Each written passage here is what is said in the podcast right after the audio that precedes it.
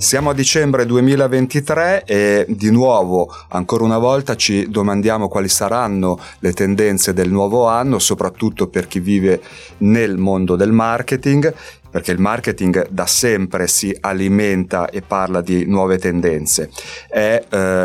la bella maglia, il bel vestito che ogni azienda, ogni marchio indossa per attirare maggiormente eh, nuovi e diversi consumatori ed è anche il modo per soddisfare i loro desideri, o forse dovremmo dire ancora meglio, prima creare delle necessità, dei bisogni e poi soddisfarli con prodotti e servizi. È il lato affascinante del marketing e allo stesso tempo per molti il lato misterioso del marketing. Certo è che di nuove tendenze tutti i brand e le aziende si alimentano. Eh, lo fanno per rimanere attuali, per mantenere il loro fascino sul mercato, eh, ma eh, non tutte le tendenze, ahimè, hanno vita lunga. E allora, prima ancora di eh, buttarci a capofitto per capire quali saranno le tendenze del marketing 2024, fermiamoci un momento e cerchiamo di capire quali sono quei trend che abbiamo vissuto nel 2023, ma non pensiamo di portarci dietro nel 2024. Questo viaggio a ritroso nel tempo lo facciamo insieme a Gianluca Diegoli, che è docente a contratto di digital marketing all'Università Ulm di Milano, soprattutto autore di una molto interessante newsletter intitolata È venerdì. Diegoli poi è anche consulente digital marketing. Buongiorno Gianluca. Buongiorno Marco e a chi ci ascolta.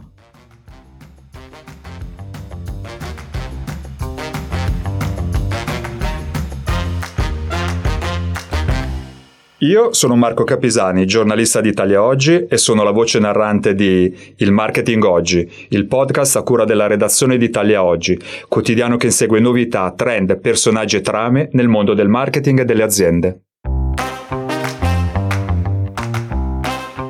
Grazie per essere con noi e nel momento in cui stavo preparando questa, questa puntata, l'esempio più come dire, eclatante e evidente che mi è venuto in mente eh, può essere riassunto in due parole, metaverso e clubhouse. Metaverso perché ne abbiamo parlato tanto recentemente, doveva essere la nuova frontiera del marketing, clubhouse perché ne avevamo parlato in precedenza e aveva riscoperto l'importanza dell'audio, tutti facevamo a gara per essere invitati nelle varie riunioni sulla piattaforma poi il fenomeno si è spento, più o meno come il soufflé eh, nel forno. Più recentemente però Clubhouse ha, sento già che Gianluca sorride, eh, più recentemente Clubhouse però si è reinventata e probabilmente quello sarà il suo posizionamento definitivo come messaggistica di contenuti audio. Quindi me- metaverso, quindi Clubhouse, ma soprattutto negli ultimi 12 mesi è stato un po' lo smart working,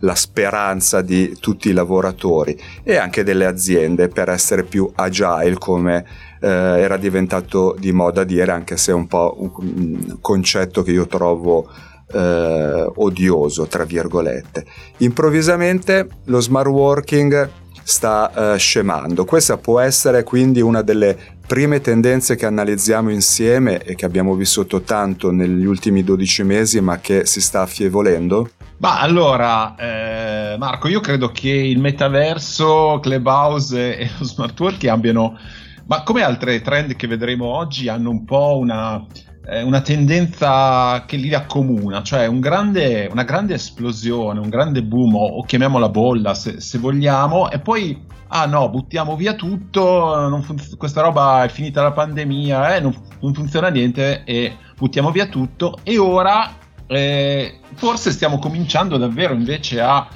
capire che cosa ci serve davvero e, e, e, e capire che cosa ci serve è, dovrebbe, è, è, o dovrebbe essere, al di là di tutti i nuovi trend che nutrono il marketing, dovrebbe essere un po' il, il suo, eh, la sua funzione, diciamo, primigenia, ecco, quindi di capire davvero che cosa,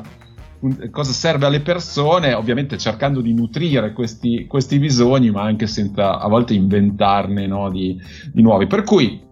eh, sicuramente lo smart working eh, continua a funzionare su certi tipi di aziende, magari con un, famoso eh, a Milano si dice fai un 3-2 o un 2-3, no? Che in gergo significa fai tre giorni a casa e due al lavoro o due al lavoro e tre a casa, insomma, lavoro per inteso come, come ufficio. Poi adesso sta già comparendo no, questo nuovo trend dei, dei quattro giorni lavorativi no, che, sta, che, si sta infilando, quindi forse viene da dire che il bisogno primigenio era, non era di lavorare a casa in ufficio, ma era quello di lavorare meno.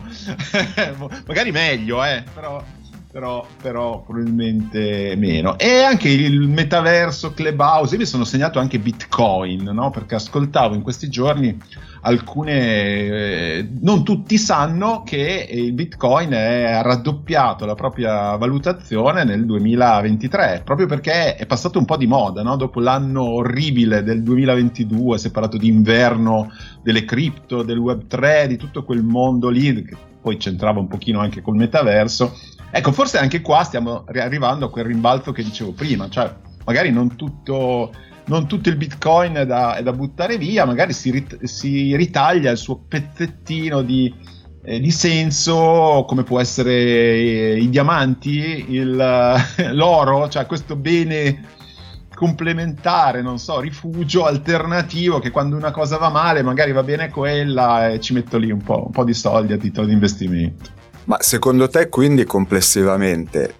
partiamo troppo entusiasti con i nuovi trend, appunto lo smart working, il metaverso e poi ancora ci rendiamo conto che forse non è tutto oro quello che luccica o ancora sono trend che durano sempre di meno, quindi è la natura del, della tendenza, piacere subito, arrivare subito al 100% dell'entusiasmo ma poi sgonfiarsi, o finalmente stiamo, come dire, diventando un po' più consapevoli che effettivamente sono tendenze, quindi mode e nel loro concetto hanno insito il significato un po' di temporaneo. Ma è eh, difficile da dire, eh, il marketing ha sempre vissuto, il marketing sommato poi alla tecnologia, io ci lavoro da vent'anni, ha, ha, sempre vissuto di estremi di hype, no? tant'è che una famosa società di consulenza tecnologica, di ricerca tecnologica, ha sempre, eh, defin- l'ha de- sempre definito come c'è la, la bolla no? dell'hype, poi c'è il plateau della disillusione, poi arriva alla diciamo, collinetta, non ricordo bene il termine, della consapevolezza reale no? di quello che ci serve. Quindi questa cosa esiste da sempre. Io ho l'impressione che un po' con la TikTok, TikTokizzazione, non riesco neanche a dirlo, di un po' della comunicazione si sia, stiamo vedendo un'effettiva accelerazione no? delle cose che eh, riescono a crescere, ma non parlo solo di, di trend, ma anche di, di, persone, di brand, eccetera, in modo molto più vorticoso, ma poi c'è il rischio anche effettivamente che questi brand poi vengano dimenticati altrettanto, altrettanto velocemente. Ecco, eh, ragioniamo su quali sono le tendenze 2023 che scricchiolano a fine anno e quindi nel 2024 verosimilmente non ce le porteremo dietro. Eh, però cominciamo già a unire i puntini perché digitale, metaverso, smart working, eh, quindi lavoro da casa Forse il filo rouge che unisce questi, questi punti è la riscoperta della stessa casa, l'idea della casa come nuovo nido in cui eh, lavorare, fare l'aperitivo su Zoom, controllare i ragazzi che facciano i compiti e così via. Tant'è vero che le stesse aziende che si occupano di arredamento della casa hanno completamente eh, ripensato la fruizione dei, degli spazi e questi sono stati poi dei contenuti che hanno hanno eh, sorretto e riempito molto la loro comunicazione. Dall'altro lato però recentemente leggiamo che i consumi fuori casa sicuramente dalla pandemia in poi hanno, sono tornati a correre e a crescere, però questo segno più che hanno davanti lo mantengono. Quindi forse anche o anche persino il concetto di casa come nido accogliente lo dobbiamo un po' rivedere e ricatalogare? Eh beh, eh, sicuramente rispetto a, quel, a, quel, bene rifugio, mi viene da dire, mettendo le virgolette a, a rifugio, ehm, beh, probabilmente, probabilmente, sì, anche qua si parla probabilmente di accessi, no? Io, ma tutti noi parlando con delle persone ci dicono guarda io non ne potevo più di lavorare in casa, per quanto sia bella la scrivania, le, il comfort delle pantofole, della tuta, queste cose qua, eh, una, è una situazione che può funzionare per una, una, parte del tempo, ma non può funzionare sempre, no? le persone hanno bisogno di socialità e questo si ricollega anche nello smart working, non solo le aziende spesso hanno voluto riprendere i propri dipendenti, ma sono stati i propri dipendenti che spesso hanno voluto tornare a, a, a vedersi. No? Tra l'altro in questo c'è anche un, un ritorno anche de, del co-working, no? che sembrava destinato a essere ucciso dal lavoro da casa, invece eh, anche, questo, anche, questo, non lo è. Eh, la casa forse non ha più quelle, non acquisteremo più quelle cose assurde per decorare casa come se fosse il nostro tempietto della felicità, non so, magari molti meno barbecue credo che siano stati acquistati ne, ne, negli ultimi anni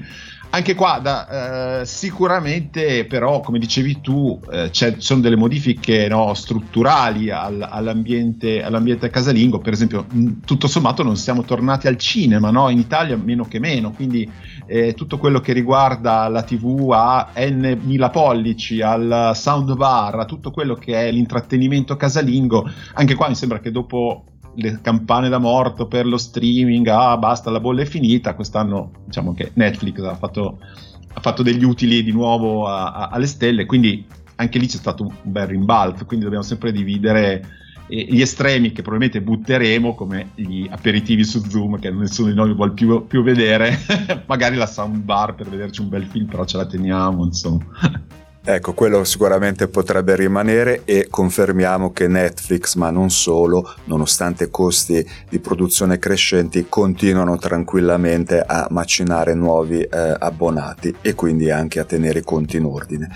Dalla casa il, il passaggio logico che ho fatto immediatamente è che se uno tende a lavorare e a vivere di più in casa, poi tende anche di più ad affidarsi al, ai servizi di delivery, di consigli a domicilio per il sushi, per l'hamburger, ma anche per eh, l'utensile che, della cucina che non si trova più. Anche in questo caso mi pare che dall'entusiasmo generale, eh, perché era la gig economy che avrebbe permesso anche un'occupazione modulare diversa e più ampia nella fascia del, della popolazione, adesso si sia arrivati un pochettino a una fase più di contenimento. Forse siamo anche più consapevoli, per esempio, delle condizioni di vita, delle condizioni contrattuali dei, dei fattorini. Eh, la domanda rimane comunque per questo tipo di servizi, ma c'è stato qualche eh, come dire, ripensamento, rimodulazione anche in questo caso secondo te? Beh, eh, l'abbiamo davanti agli occhi, diciamo che c'è stato un altro fenomeno in questi anni che, che questo anno soprattutto che eh, è un po' sotto traccia rispetto a, a, alla, al consumatore, ma non lo è del tutto, nel senso che siamo passati da un'economia finanziata a debito a costo zero a un'economia in cui anche gli investitori cominciano a guardare eh, gli utili, i profitti e i conti economici. Quindi eh, in Italia tutto il, la cosiddetta hyper fast delivery, no? da Gorillas a Getir, eccetera, eccetera, hanno tutti chiuso o, o, se ne sono andati, anche Uber Eats ha chiuso in Italia. Quindi eh, a un certo punto sì, le persone volevano, eh, avevano piacere, diciamo, ma c'è stato un doppio, un doppio shock. Da una parte è stato dimostrato che certi servizi sono insostenibili soprattutto in un'economia che vuole vedere degli utili e quindi a, a breve termine, e da quell'altra è assolutamente impensabile andare avanti comprando quattro uova a 10 euro perché te la portano in 5 minuti. Forse, vabbè, magari la frittata la faccio domani se mi mancano quattro uova, posso sopportare questa cosa, insomma. E poi sicuramente c'è un, una consapevolezza sull'impatto che su certe, sulle persone che ci lavorano a tutta questa iper fast delivery è, è sicuramente un punto, credo. Anche perché poi abbiamo dibattuto tanto del diritto alla disconnessione quindi da apparati digitali, piattaforme digitali per il lavoro, ma in generale, che forse poi uno si domanda se le uova le, per la frittata te le fai portare a casa, allora quando esci di casa, quando ti disconnetti veramente. Ma eh, passiamo eh, con un salto importante da questo caso di delivery dove la domanda assolutamente c'è da parte de- dei consumatori, l'offerta abbiamo visto sta cambiando, passiamo invece a un esempio in cui probabilmente è l'offerta che ha creato la, uh, la, domanda, il famoso ha creato il bisogno e poi una risposta, perché mi è venuto in mente a tutti i grandi discorsi e discussioni che abbiamo fatto sulla single economy, ossia su mh, famiglie che in realtà non sono composte da due genitori e figli, ma eh, sostanzialmente da una sola persona, al massimo da una coppia. E qui c'è stato un fiorire molto eterogeneo e ampio di prodotti, per esempio monoporzionati. Eh, adesso improvvisamente sembra un una tematica che è un po' impolverata e quindi la, la, la, lasciamo in subordine. Si parla molto di più delle abitudini dei giovani. Secondo te che cosa è successo a quelle famose eh, a quei famosi prodotti monoporzionati che trovavamo al supermercato e che per esempio fanno il parallelo invece con le confezioni super maxi maxi dedicate alle famiglie, ma erano veramente convenienti o appealing? Ma allora, eh, io credo che siamo anche qua in un mondo che oltre a essere molto spesso schizofrenico tra questi picchi di hype e buttiamo via tutto, è abbastanza schizofrenico anche nella ipersegmentazione delle persone, cioè questa frammentazione della società in tante nicchie non è solo una questione di comunicazione, è anche una questione di consumi, no? Quindi si, si, ci sono allo stesso tempo quelli che vanno a fare 50 km nel nord-est per andare a comprare la confezione famiglia da 50 bottiglie di detersivo e poi la schivano in garage e ci sono anche lo young urban person che ha bisogno di però a quel punto è messo de- di fronte davvero a un dilemma no? se prendere più cose rischiare di buttarle o prenderne meno e eh, diciamo, e, e, e, investire alla fine fine in delivery e in, eh, in packaging, no? perché questo è. Quindi eh, diciamo che mh, ci sono varie scelte adesso, secondo me, che sono da un lato la parte ovviamente economica o parzialmente economica, perché io sostengo sempre che l'uomo è abbastanza irrazionale, perché quando probabilmente tu compri 50 bottiglie di detersivo, probabilmente consumerai poi un sacco di detersivo perché ne hai 50 da smaltire, quindi c'è un fattore no, di, di, di, abbondanza che non si pare di risparmiare, ma poi consumi troppo, no, di iperconsumo. E così dall'altra, e dall'altra c'è invece un senso di valoriale, no? per cui convivono la spesa a chilometri zero, la visita all'ipercop o all'iperiper, all'iper super iper da, da, da, da 5.000 metri quadri a con altre delle forme di autoconsumo. Ecco, l'unica cosa credo che abbiamo smesso di, di, fare è pensare che il pane che facciamo noi sia buono o che i nostri amici pensino che, che il pane è buono. Probabilmente la risposta a, a alla crescita di consumo fuori casa è anche che abbiamo detto vabbè sai che c'è forse quelle due ore vado a fare due passi mi prendo un aperitivo e il pane lo compro di nuovo in panetteria che è più buono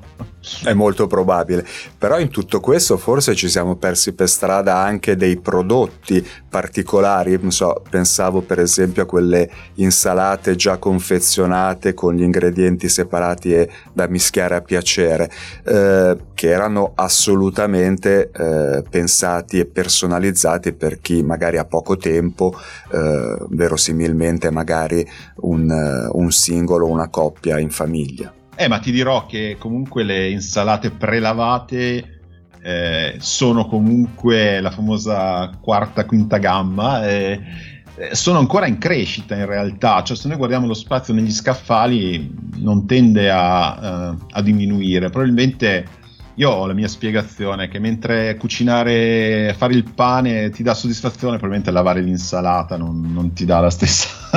non, non, ci vedi questa grande soddisfazione, quindi alla fine turandoti un po' il naso prendi il sacchettino di plastica e cerchi di differenziarlo, ma insomma la comodità di avere la tua insalatina già pronta alla sera forse non ci vogliamo rinunciare, ecco. Sono d'accordo con te anche perché qui in sintesi il concetto è sulla personalizzazione molto stressata da parte delle aziende e dei marchi, però come dice Gianluca giustamente da una parte c'è un ragionamento che deve fare il consumatore dal punto di vista economico, perché per esempio i prodotti monoporzionati per il single comunque costano un po' di più e dall'altra c'è anche un discorso valoriale, ossia nel momento in cui le compro siccome poi verosimilmente non, ne, non se ne compra una sola, ma ne compri almeno uno o due perché alla fine ti devi saziare, ma in con tutto quel prodotto lì stai producendo proporzionalmente molto più packaging, molto più confezione e quindi se pensi di essere un consumatore eh, attento all'ambiente diventa eh, come dire un altro punto critico. Che cosa facciamo? Che cosa scegliamo? Diciamo che rimane fisso che il consumatore eh, conosce i suoi desideri e le sue aspettative e da quelle diciamo non si vuole tanto discostare. Spetta al brand andargli incontro. E questo ci porta secondo me a un altro tema di cui si continua a dibattere quindi rimane attuale anche a fine 2023 ma a me lascia sempre perplesso ossia anche il brand deve rimanere sempre lo stesso sulle diverse piattaforme, che sia il negozio fisico, che sia l'e-commerce e via dicendo. Stiamo parlando di omnicanalità, ma nei fatti questa omnicanalità, a tuo giudizio, c'è, è concreta o no? Eh, omnicanalità è uno dei mantra che tutta la industria, soprattutto di consulenza, eh, no, eh, porta avanti da, da, vari anni assieme all'altra parola che hai citato tu che è la personalizzazione no? cioè de, de, sia della comunicazione che, della, che del modello eh, siamo ancora probabilmente abbiamo fatto grandi passi avanti eh, è una necessità eh, credo che sia un po' una rincorsa del, dei, dei, brand dell'offerta rispetto, rispetto alla domanda io molto spesso scherzando dico che la grande eh, obiettivo che abbiamo ottenuto in questi anni è riuscire a, a, a riportare in negozio qualcosa dello stesso brand che abbiamo eh, acquistato online, ma per fare questo ci sono voluti anni, no? E per chi lavora anche come me con le aziende lo capisce perché siamo partiti da il problema all'interno è che le aziende nascono come silos, no? c'è la parte retail, la parte online eh, e mettere assieme le cose è sempre stato molto difficile, quindi anche sono difficili cose che appaiono banali dal punto di vista del, del consumatore, che peraltro ha come dire, ci dimostra ogni giorno che apprezza perché abbiamo i locker di Amazon dentro i supermercati, quindi è qualcuno che va a fare la spesa e allo stesso tempo ritira qualcosa che ha acquistato online, quindi il mix and match no, del consumatore nella sua testa esiste quindi eh, e, e, funziona, eh, e, funziona anche, anche, molto bene insomma. Quindi eh, ci, ci, si sta lavorando insomma è qualcosa di, di, di concreto secondo me più che altro perché poi deve essere un'omnicanalità che permetta al consumatore di spostarsi da una piattaforma all'altra senza eh, interruzioni o problemi operativi di sorta e quindi dargli l'idea finale di un'esperienza di acquisto sicuramente soddisfacente ma anche, eh, anche piacevole. Tra i vari cosiddetti touch point eh, tecnicamente, ossia i punti di contatto tra i brand e i consumatori, eh, nel mondo fisico abbiamo parlato tanto nel, negli ultimi mesi anche di prossimità, ossia di quei negozi eh, che sono vicini a casa e che mi permettono appunto di fare shopping, acquisti, la spesa senza troppa perdita di tempo. È anche vero però che ormai eh, nei quartieri, eh, insieme alla bottega storica, eh, magari di proprietà locale ci sono anche le grandi insegne, non stiamo parlando solamente di supermercati ma parliamo anche di eh, ipermercati, quindi a questo punto nel quartiere ci sono un po' tutti, ha ancora senso parlare di prossimità o è stata snaturata? E soprattutto la bottega, quella storica, antica, che magari ci accoglie un più calorosamente eh, rispetto a un grande punto vendita, ha ancora il suo futuro? Ma anche qua, eh, io credo che ci sia una visione, un panorama molto diversificato tra le grandi città o Milano in particolare, Roma già, ha già una situazione ancora molto diversa con questi quartieri che sono città, diciamo, nelle città in cui il negozio di vicinato ha una sua funzione quasi sociale, integrato da eh, a Bologna, eh, sono famosi i negozi di, di, di persone dello Sri Lanka eh, che vendono sempre la frutta e la verdura, cioè sono solo loro che la vendono e sono piccoli negozietti C'è un mondo molto diverso in provincia, no? dove noti nelle medie cittadine, dove spesso passi per delle strade che qualche anno fa erano anche adibite o centrali nel, nello shopping, per così dire, che sono completamente desertificate. Quindi c'è un commerciante che magari in città riesce a ritagliarsi o una sua rilevanza per mh, mm, così mh, contatto, relazione con la popolazione o verticalizzazione, non so, l'enoteca che ha una certa qualità o una certa verticalità di offerta e poi invece c'è quello che non è riuscito a risollevarsi a, e, e, rimane ancora come il negozio di, eh, vent'anni fa generalista che oggi fondamentalmente con la nascita dell'e-commerce e di tutte le altre eh, possibili fonti non ha, più, non ha, più, senso di esistere. C'è da dire anche che molto spesso i piccoli negozi di prossimità hanno anche degli ibridi, nel senso che ehm, le insegne per entrare nelle città molto spesso realizzano qualcosa che è una specie di franchising, quindi noi magari vedo la grande insegna del grande supermercato, dico ah, aperto un o là, ok, poi in realtà entri è sempre lo stesso negoziante che ha fatto l'accordo, quindi ha una parte di, di prodotti diciamo della, dell'insegna e poi c'è la sua imprenditorialità o la sua adatt- adattività locale a seconda di dove si trova, insomma, quindi è veramente una situazione molto fluida. Senti, eh, le ultime due domande. La prima, perché siamo comunque reduci del Cyber Monday e di tutte le promozioni, soprattutto su prodotti tecnologici eh, online e, soprattutto poi in vista anche del Natale, perché ancora qualche acquisto probabilmente lo faremo. Eh, anche qui la tecnologia è stata un grande, come dire, ha generato grande entusiasmo. Eh, poi però, eh, diciamo così, non tutti i prodotti tecnologici eh, rimangono. Eh, potremmo quasi quindi elevare l'high tech a simbolo appunto di questo facile entusiasmo che abbiamo per i trend? Beh, sì, è anche simbolo di, una, eh, di molti settori in cui c'è una saturazione totale, no? eh, si, fino fino a qualche anno fa erano i TV che erano saturati e quindi erano usciti i famosi schervi curvi che hanno avuto in realtà un po' di successo solo nel mondo del gaming ma non in quello della televisione allargata. Eh, no, quindi eh, alla fine gli smartphone sono totalmente saturati, quindi è diventato tutto un mercato di eh, di sostituzione in cui diventa molto difficile venderci, eh, venderci, ancora altre cose se queste cose non sono davvero disrupti. Io faccio così sommessamente notare che anche quest'anno non sarà l'anno dei visori per il metaverso come gli ultimi tre anni, no? Quindi io ho sempre avuto un po' l'idea, no? C'è stato un anno, molti anni fa, che il regalo dell'anno era il GPS, no? Che era un po' un accrocchio, era un po' una cosa che funziona chiava, no? prima che venisse integrato nello smartphone. Però tutti lo volevano perché aveva un'utilità pazzesca, perché consentiva di non perdersi. Vedo molto meno entusiasmo adesso verso i nuovi gadget tecnologici, no? Poi magari qualcosa ci stupirà e diventerà il nuovo must have, ecco, però al momento non ne vedo tanti e sarà sicuramente una sorpresa. Quindi sostanzialmente stiamo dicendo che i trend ci sono, abbiamo capito che eh,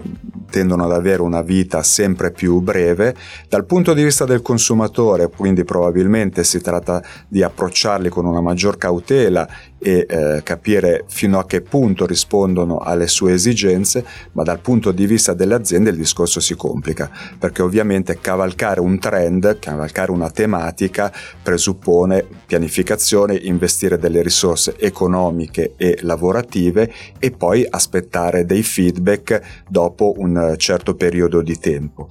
solo in quel momento poi uno riesce a tirare la riga finale del, del progetto e capire se ci ha guadagnato o meno.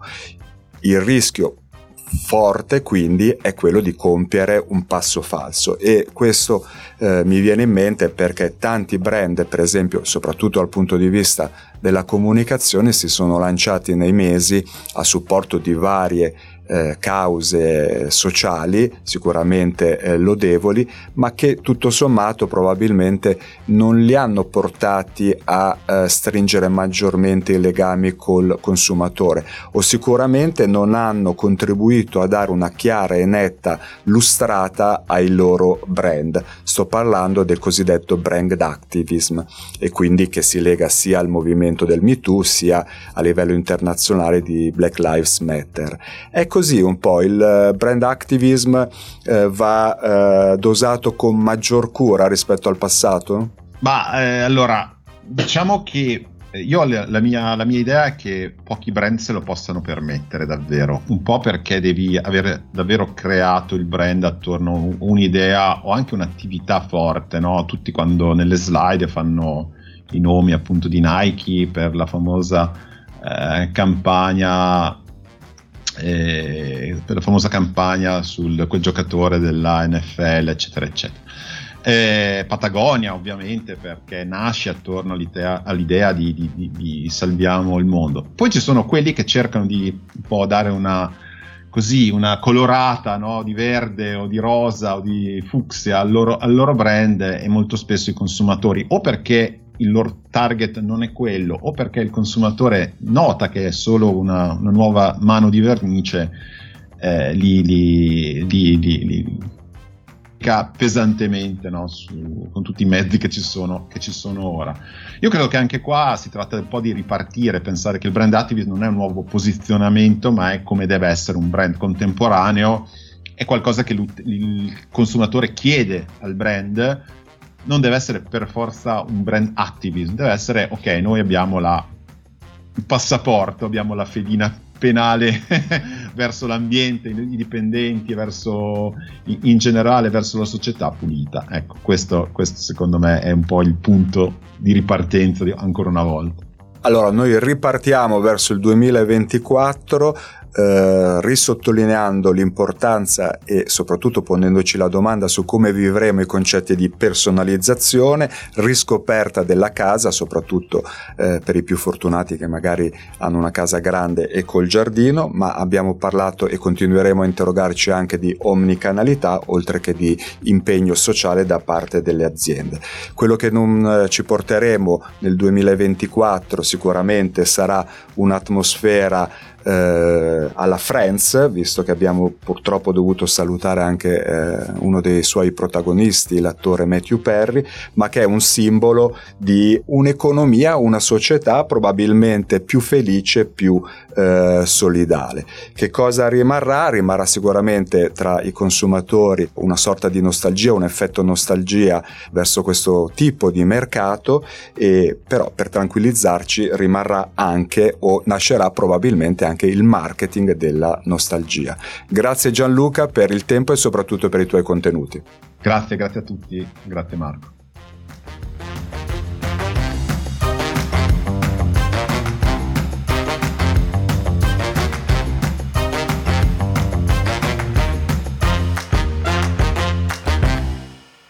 Avete ascoltato il Marketing Oggi, un podcast a cura della redazione di Italia Oggi prodotto da Podclass e dedicato al mondo del marketing e delle aziende. Il responsabile della produzione e del montaggio è Francesco Giuliattini.